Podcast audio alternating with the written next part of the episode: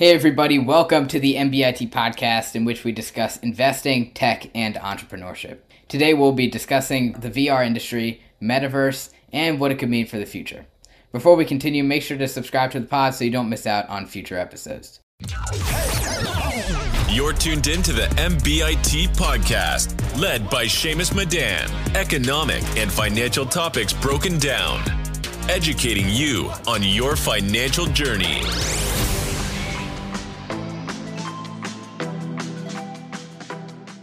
To touch on these topics, we have the founder and CEO of Golf Plus, Ryan Engle. How are you today? Doing well, thanks. How are you? I'm doing good. Thanks for asking.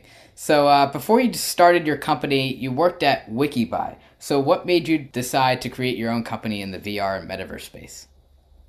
Yeah. Um, well, before Wikibuy, I worked. Uh, I, did. I started doing mobile app development in like 2000, late 2008. So right when the iPhone App Store came out, uh, I started doing mobile app development, you know, professionally. So I got into that really early and kind of saw the smartphone, you know, industry go from basically nothing to, you know, Fortune 500 companies all wanting to build apps and I ended up getting a job at a company that would just make apps for other companies, right? So if you wanted to make an, if you were a company and you wanted to make an app instead of hiring a team, you would hire us and we would make it for you. And in the process, I uh, worked on a really interesting project for a company called Glasses.com. Uh, they were associated with 1 800 Contacts, and they wanted to build an app in like 2011. They wanted to build an app that would let you see what glasses look like on your face before you buy them using your iPad, right? So AR at the time, the term AR did not really exist outside of universities. It was just very new. So we actually ended up calling it virtual try on. Uh, I I ended up founding my own company to kind of pursue that project, and um, and it was just the most interesting thing I'd ever worked on. So you know that got me really thinking about augmented reality and this idea that you know, digital content doesn't have to be on a flat screen. Eventually, it's going to be all encompassing. Uh, and then, you know, the Vive came out in what 2006. I tried that and I was like, wow, VR is really interesting. This is way better than I expected. The fact that it's relatively cheap and it's this capable is, is incredible. Um, so then when Apple launched ARKit, I said, okay, I think it's me to get back into this AR VR thing. Uh, and uh, I I ended up uh, I've been playing golf since I was 11, and I was playing golf and kind of trying to come up with AR ideas to sort of justify you know leaving my job to go pursue. And I was playing golf and uh, having a great round of golf, but missing a bunch of putts. And I, you know, I kind of told myself, well, if I knew which way these putts were going to break, uh, you know, because putts aren't Right. Flat. Yeah, you have the hills, you got everything in there. Yeah. Yeah, exactly. And you know, golfers have caddies that can help them read them and blah blah blah. That you know, I think I told myself at the time that if I had the perfect read, then I would be making more putts. So I thought maybe I can use AR to, you know, capture the green uh, in 3D and uh, use it to, to basically show you the line from your ball to the hole and do it in a way where it's using your phone, it's all powered on the phone, and it's fast enough that it's actually like a reasonable experience.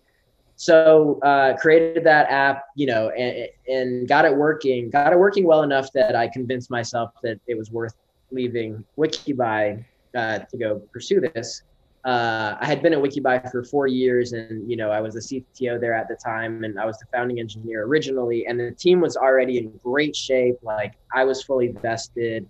Uh, it you know all, a lot of the R and D and stuff had kind of been solved, which is sort of my specialty. So it, it was a kind of a good time to go do something else anyway. Um, but I decided it, to. Was it making it. any revenues before you left uh, Wikibuy? Wikibuy? It was, yeah, it was. Uh, you know, it, it, had taken on quite a bit of investment, and we were at the point where it was uh, profitability was like basically right around the corner. It was pretty clear what had to happen to get to profitability. So, yep. uh, you know, it, it, was it was doing millions of dollars. It was pretty successful. It, it ended up getting acquired by Capital One uh, later. Oh, that's neat. Yeah. Later that year. Uh, so, and it, it was kind of pretty clear that there was going to be a pretty good outcome uh, when I left. So it, it was it was uh, leaving wasn't super high risk to the business at least. Uh, it was high risk to me because I was going to do a startup that you know was had startups are hard. But um, I ended up getting the app done, and and you know, I think what's really important, what I found to work pretty well in my career is it's really important to understand what companies are trying to market. Um, so when I had done, you know, iPhone app development, uh, every year Apple does WWDC and they release a new OS, and it's always got some new features that they're kind of pushing, right? And if you can build those features into your application in a way that's not super gimmicky, but like in a way that you know Apple is probably looking for, you're much more likely to get featured. And there's really nothing marketing wise can compete with Apple featuring your app, right? Because it's front and center on the App Store. It just attracts so much attention and it's free marketing.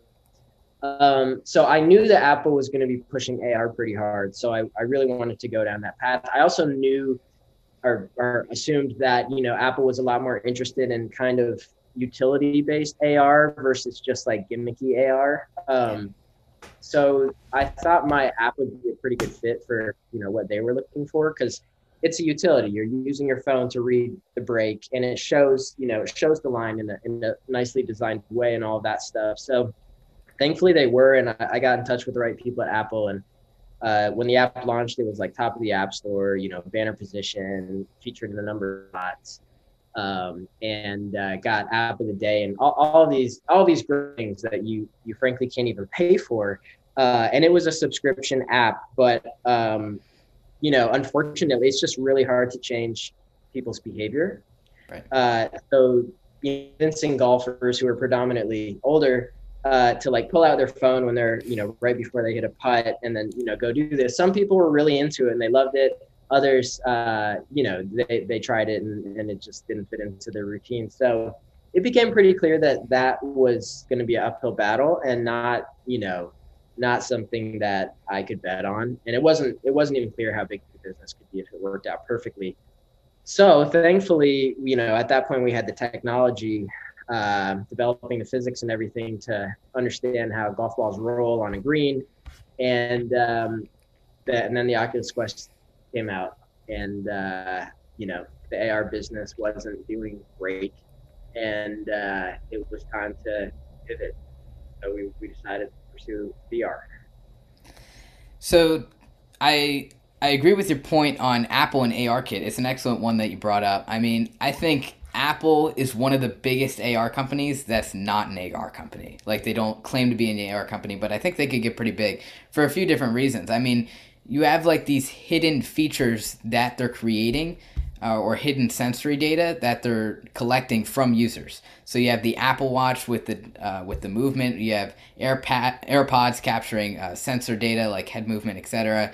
And then they're getting all of these uh, all of this data from a user base that's like multiples uh, x of Oculus. So I think that is really important. And do think because they have so much more of a user base where they're getting this data that they might actually go ahead of Oculus in terms of the AR space. Yeah, I mean, I I'm never going to bet against Apple because I think they produce you know the best products ever uh, and they're the most valuable company in the world. Uh, so I, I love apple. I can't wait till they truly enter the field. I do think mobile ar is pretty limited. Um, i think you know I, I think some people are doing some really interesting stuff i think stuff snap's doing makes the most for mobile ar right now it's like purely entertainment you know face filters other kind of filters very exploratory and there are a lot of people uh, a lot of really interesting people um, you know, on Twitter and involved with Snap primarily, pushing that envelope and, and getting like incredible view counts for their content. I think it is very hard to monetize right now, which is too bad. And um, and VR is VR is a little different because if you do manage to create an app and get on the Oculus Store, which is no easy feat, uh, I think we got incredibly lucky with how it worked out for us. And I didn't even appreciate it until after the fact. But for a company starting now, it's very difficult. Um, but if you do get onto the store and you create something that's you know pretty decent and, and people like it, you can sell it for money, right? You, right. you know, people aren't really selling snap filters for money. Uh, I, I, think it'd be really hard to get someone to buy a filter. Um, so that that's a pretty big difference because uh, developers, you know, developers like money. It's hard to run a business without money. So you either get investment or you figure out how to make money or you do it as a hobby. Uh, and you know, VR thankfully has sort of crossed the chasm somewhat, and now you you can create a business and actually make money if you have a successful you know app, uh, at least for the Quest. Yeah, and for VR specifically, do you think they could expand into other categories besides just games, to, uh, like five, ten years out? Yeah, I think gaming is like the entry point, but far from you know the ultimate destination. Uh, I, I, I like to kind of compare it to the PC uh, space, like personal computing, right? And I don't think the way I think about it is like most people's first personal computer was uh, like a Nintendo or an Atari, right? Like a gaming console, because probably got it like you know maybe in the 80s or something like that, and you could use it to play video games. Like it's a, it's actually a computer, um, and uh, and it created a lot of value for people. And there those you know Nintendo's still around, a huge business, uh, but ultimately PCs are not primarily used for gaming, right? Gaming is a pretty small fraction of what people use computing for and uh, I, I, think it, I think VR is going to go down the exact path where gamers are just more likely to spend money on something that creates value in terms of entertainment, which is like you know much looser to define. Is it fun like that? That's just a subjective thing. Whereas uh, utility is pretty clear. Like do it faster on my computer than in VR, then I'm going to do it on my computer because that's an edge, and I want to be efficient. Uh, so it's much more objective in that way. Um, but I think that that's going to start to change uh, pretty quickly. And I think I think Apple is going to try to target something that is not game specific before right. they release because they've never really released anything that's like a gamer you know centric device. Yeah, I agree with you. I think Apple's one of those companies they'll keep seamless integration between products and just see how useful they can make it to their customers. Um, other companies like Oculus might try to take a look at the entertainment aspect of it. Yeah, they, yeah. I mean, and VR started in gaming first when they bought Oculus. It was very gamer centric. I, I think I think it would have been really hard for VR to get to the point that it's at now if it wasn't focused on gaming. Um, I'm hopeful that uh, you know over the next five to ten years gaming is not the primary use case because I think there's just so much more potential than that. Yeah, I agree. And you were talking about monetization earlier. And for VR specifically, I feel like it's one of those things that you pick up every once in a while and just forget about it. I mean, research suggests that the people who do use VR and uh, pick it up around like once a month, but so the problem with that is it can be difficult for developers to have that similar retention rate as you would get on a mobile phone, which people can pick up like 96 times a day. So do you think VR will stay in this phase or will it evolve into people using it more? I hope it evolves into people using it more. I think it's got a lot there's you know, I think there's a lot of hardware that has to improve in order for that to happen. It's a pretty heavy headset. The battery life, you know, only lasts a couple hours. Um, you know it's still relatively low resolution relatively low power like it's like you know it's it's very limited. And then yeah when you put it on like you're closing yourself off to the rest of the world right? So i think uh, it's got to get a lot lighter the battery's got to get the battery has to improve resolution has to improve. And then as we you know as cameras get added to the headset you know high resolution cameras such that when you put it on you can still see the real world clearly um, that's a game changer. Right now, it's like I can. It kind of it kind of blurs the lines between AR and VR at that point because I'm using sort of these cameras to see the real world, but I'm I still have digital content that's right in front of me. So it's like sort of this mixed reality situation. And once that's good enough and it's comfortable, then you know why why do you have a computer monitor when you could be wearing this comfortable headset that can effectively be your entire space, right? right. Uh, and you know, people still have TV, but if you're by yourself and you want to watch a YouTube video, why not like lay back in your seat and have like an IMAX size theater, just like boom, right in front of your face with this amazing sound and everything like that. So I think as you know, computer monitors get replaced and you realize you can do everything that you did on your computer in VR in a headset, uh, and now you're in the headset for hours and hours a day, actually doing work and you know communicating and everything you do on your computer.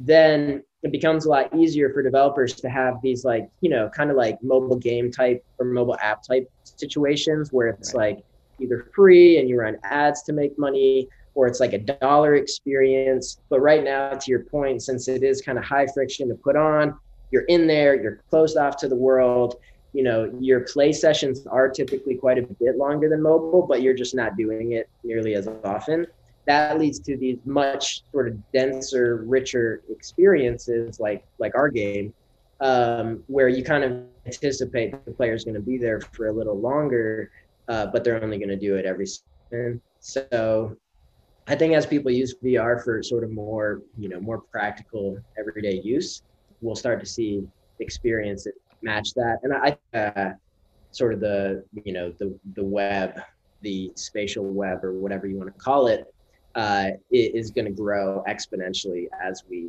as people using sort of VR on a more regular basis. And speaking of closing yourself off from the rest of the world, in terms of the future of the industry, how relevant do you think VR will be in like 10 years from now? So will it be like a technology that stays around for a while or is it going to or is it that transitory piece of technology to get to this futuristic view of AR with slim glasses? Yeah, I don't I don't really like to I don't like to distinguish the difference between AR and VR once you go that far out because I don't think it really matters. Um, you know, if I'm if I want to watch, okay, if I want to play Golf Plus, right? right? If I want to play golf in in VR, AR, whatever you want to call it, golf in my house, uh, I want to be closed off from the rest of the world. I don't want to see my couch or my chair you know, out of the corner of my eye if I'm supposed to be on a golf course, right? So in that respect, as far as I'm concerned, that's never going to go away. You know, uh, and a game like Beat Saber, you don't want that to necessarily be an AR experience. You want to be in the world. There, there are plenty of situations where you want to close off the world, and that's kind of the power and the beauty of VR. Is like instead of being in your apartment, wherever you're at, you could be somewhere different, somewhere you know, hopefully better. Um, so that you know that that's never going to go away as far as I'm concerned. I think I think uh, I think a mainstream headset or whatever glasses has to kind of have the ability to cover your entire view so you can shut everything down and go somewhere completely different and not have any light peeking through or anything like that. At the same time, for it to be sort of mainstream, uh, I also think you have to be able to kind of you know flip a switch or whatever and see everything in you know clear color, high resolution, as if you're looking through your sunglasses or whatever. Um, I think you need both of those, and because of that, I think like what's called pass-through AR, which is basically it does cover your whole face. You are seeing a you know a screen in front of you, but the cameras are set up in such a way where you can see through them kind of perfectly, and you can see your hands, you can see everything, and there's like very little to no distortion. Uh, I think that's I think that's a more like path forward than something like Magic Leap that's kind of projecting, you know, a light field sort of on top of your view where like it kind of has to be in a in a somewhat place otherwise you can't really compete with the outside light so uh, and maybe there's a you know maybe there's another technology that just hasn't come around yet that that that uh, sort of has the best of both worlds but i think they're both incredibly important and i don't think that you know, I think the ultimate device will, will handle handle sort of AR and VR seamless. Yeah, and let's do a transition here into the metaverse. So, uh, first off, how would you explain the metaverse to someone who's not in the industry? Yeah, I think it's a pretty heavy word right now that you know requires a little bit more definition. The way that I think about it is, uh, we have the internet, right? And, you know, in my mind, the internet is kind of like, it's this like, you know, underground data network that is, you know, bits and packets and, and everything kind of moving around, but it's effectively invisible to the to the eye. And what we end up interacting with are applications and websites and the web on top of the internet. So the internet powers everything but it's kind of like you know power lines that are underground. And um, and uh, it's like the foundation whereas you know web is like what we actually see and what we interact with. So i think the metaverse is going to be a lot like the web insofar as it's a spatial interface for the internet, right? Everything's still, the data's still sort of going through the internet. And uh, the metaverse is basically a 3D representation of that data, whereas the web is a 2D representation of that data. Um, and, and that, that's how I, I look at it. So, you know, in theory, you put on your headset or, or glasses or whatever, and you know, maybe for you, you're on top, you're at like in the penthouse of some amazing Tokyo, you know, hotel or whatever, and you look out and it's nighttime and there are lights everywhere, and uh, and that's kind of your starting point. And for me, uh, I'm like on a beach in Hawaii and there are waves crashing, and I'm in this like nice modern home or whatever, like white sandy beaches, and it's like very relaxing. Uh, maybe the headset is, you know, eventually smart enough to read your brain waves and it kind of knows like actually this is the environment that's probably fitting your mood the best right now so we're going to put you here. Um, and you know you have the ability to customize that say like oh this is this is a piece of furniture that i bought from a creator that now is in my virtual space and i'm going to design my virtual space by buying content from these different creators uh, and maybe that content is you know represented as an NFT. So I can buy this thing and you know use it, whatever, feature it in a video that I'm sharing, uh, and now it's worth more, and I'm going to sell it and trade it for something else, or like you know collecting virtual goods in that way. Um, and then the way that we you know we consider ourselves to be building sort of the golf the golf metaverse, right? Part, part of the golf metaverse, like I think the metaverse, sort of like the web, is going to have like a lot of different areas, right? You're going to have, you know, places where you can go learn about planets or whatever, do education stuff. You're going to have golf metaverse where you can go play golf courses. And in order for that to make sense, um, we think that the majority of content has to be created by people, other people, not us, right? We shouldn't be, we're not we don't we don't own this thing. We're not a platform that kind of controls every aspect of it. We have to build something open so that other people can continuously build upon it but we sort of are, are trying to lay the foundation so that uh, you know so that the core experience is pretty good. Um, and uh, yeah long-winded answer that it's like kind of this boundless thing but in, in a nutshell i think it's just sort of 3d representation of the internet. Yeah so a 3D digital map of the world, and like you said, you mentioned NFTs.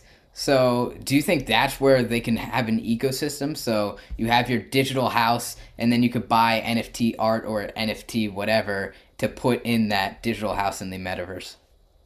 Yeah, and whether it's like you know specifically NFTs or some other Web three, you know, crypto based solution, or even if it's crypto at all, uh, yeah, I think that's the main idea is that you can effectively have this content. I think what makes sort of NFTs and crypto interesting is it is decentralized. So nobody, you know, there's not one company that sort of owns it and could potentially just like wipe out all your stuff. That's pretty amazing. That's like, you know, that, that's pretty incredible.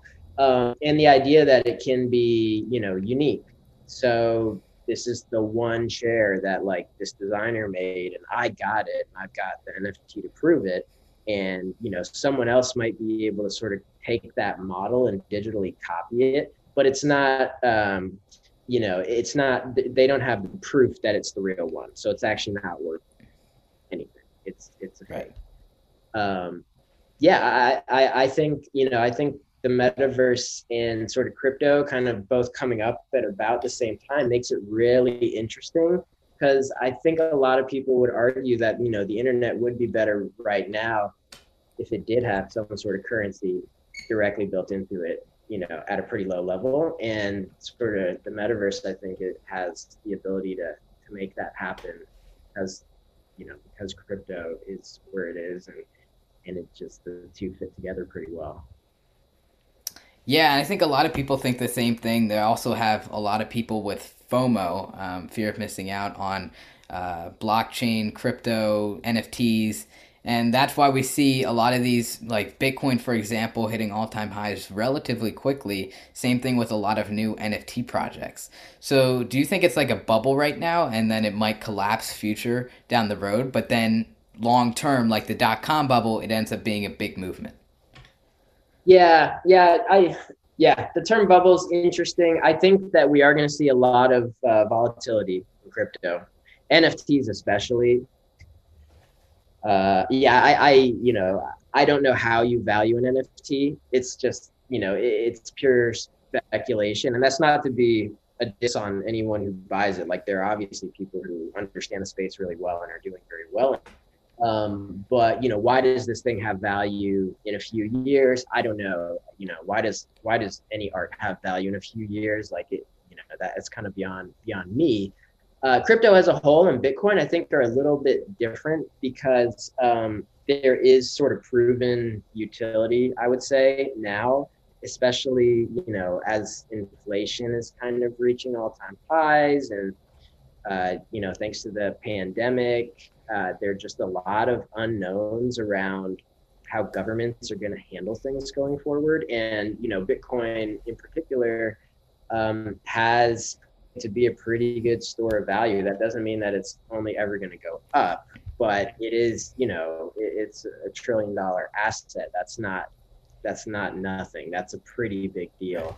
Yeah. Uh, so yeah, I mean, uh, you know, thankfully, thankfully or luckily or whatever, I got into Bitcoin 2013, and my original premise for for buying it in the first place was, um, you know, long term, uh, this is probably going to be a pretty good store of value because it's got a fixed supply um, and it is uh, you know it's somewhat immune to uh, you know what governments decide to do with their currencies um, and uh, you know thank it, it has gone way up and it has gone way down in that in that time and i don't think that's ever i don't think that's going to stop anytime soon uh, but I don't. But you know, people have been calling it a bubble the whole time, and you know, if you bought in 2013, regardless of whether you bought it at the peak or the low, uh, you're doing pretty well. So it's you know over a period of a few years, like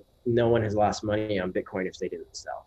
Uh, so I don't know, you know, yeah, you could call it a bubble. You could call the dot com stuff a bubble. I think we're going to see the same thing with the metaverse, where there are going to be a lot of startups that have these crazy high valuations and turn out to be, you know, kind of vaporware. Um, but then you're going to have, you know, the Amazons, the Googles, right. uh, these crazy companies that change the way that we interact with technology in a massive way. Yeah, interesting, interesting perspectives there. And uh, to wrap it up here, any rumors on the street for the next version of the Oculus? Uh, I wish I had some. Unfortunately, they're keeping it pretty close to the vest. They obviously, you know, talked about Cambria, uh, which is not a Quest. It is a different line.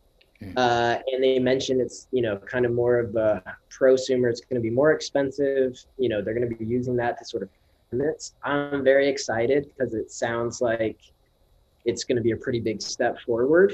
Um, but you know I don't think it's it's not necessarily geared at the same audience that's buying the the Quest right now. Uh, the rumor is that you know there are about 10 million of these devices that have been at least created You know, I think Christmas is going to be a pretty big deal. And you mentioned earlier people sort of using it and then putting it down and, you know, using it again after a while. Uh, thankfully, a lot of our data is showing that people are coming back more regularly. And if you can get people to sort of play with friends, the retention is substantially yeah. better. Yeah. So as more people get it, you know, there is sort of this viral coefficient. And now if you have a friend or if you have two friends or three friends, four friends, the bigger that number gets, the more likely you're going to be using it on a regular basis. Um, so I do think as more of these headsets come into the market, we're going to see retention increase pretty significantly. And as the hardware better, you know, I think that's going to get people that are on the fringe to sort of commit. Uh, I don't know when the next quest is coming out, but um, but you know, I'm I think we're at this very interesting point hardware wise with VR in particular, where I think VR hardware is probably going to uh, you know advance faster than almost any other you know consumer hardware out there. Right. All right, everyone. That wraps it up for today's episode. Thanks for joining us on the MBIT podcast. If you enjoyed the episode, drop a five star review down below and make sure to follow Ryan Engle on Twitter at R E N G L E 820. Is that right?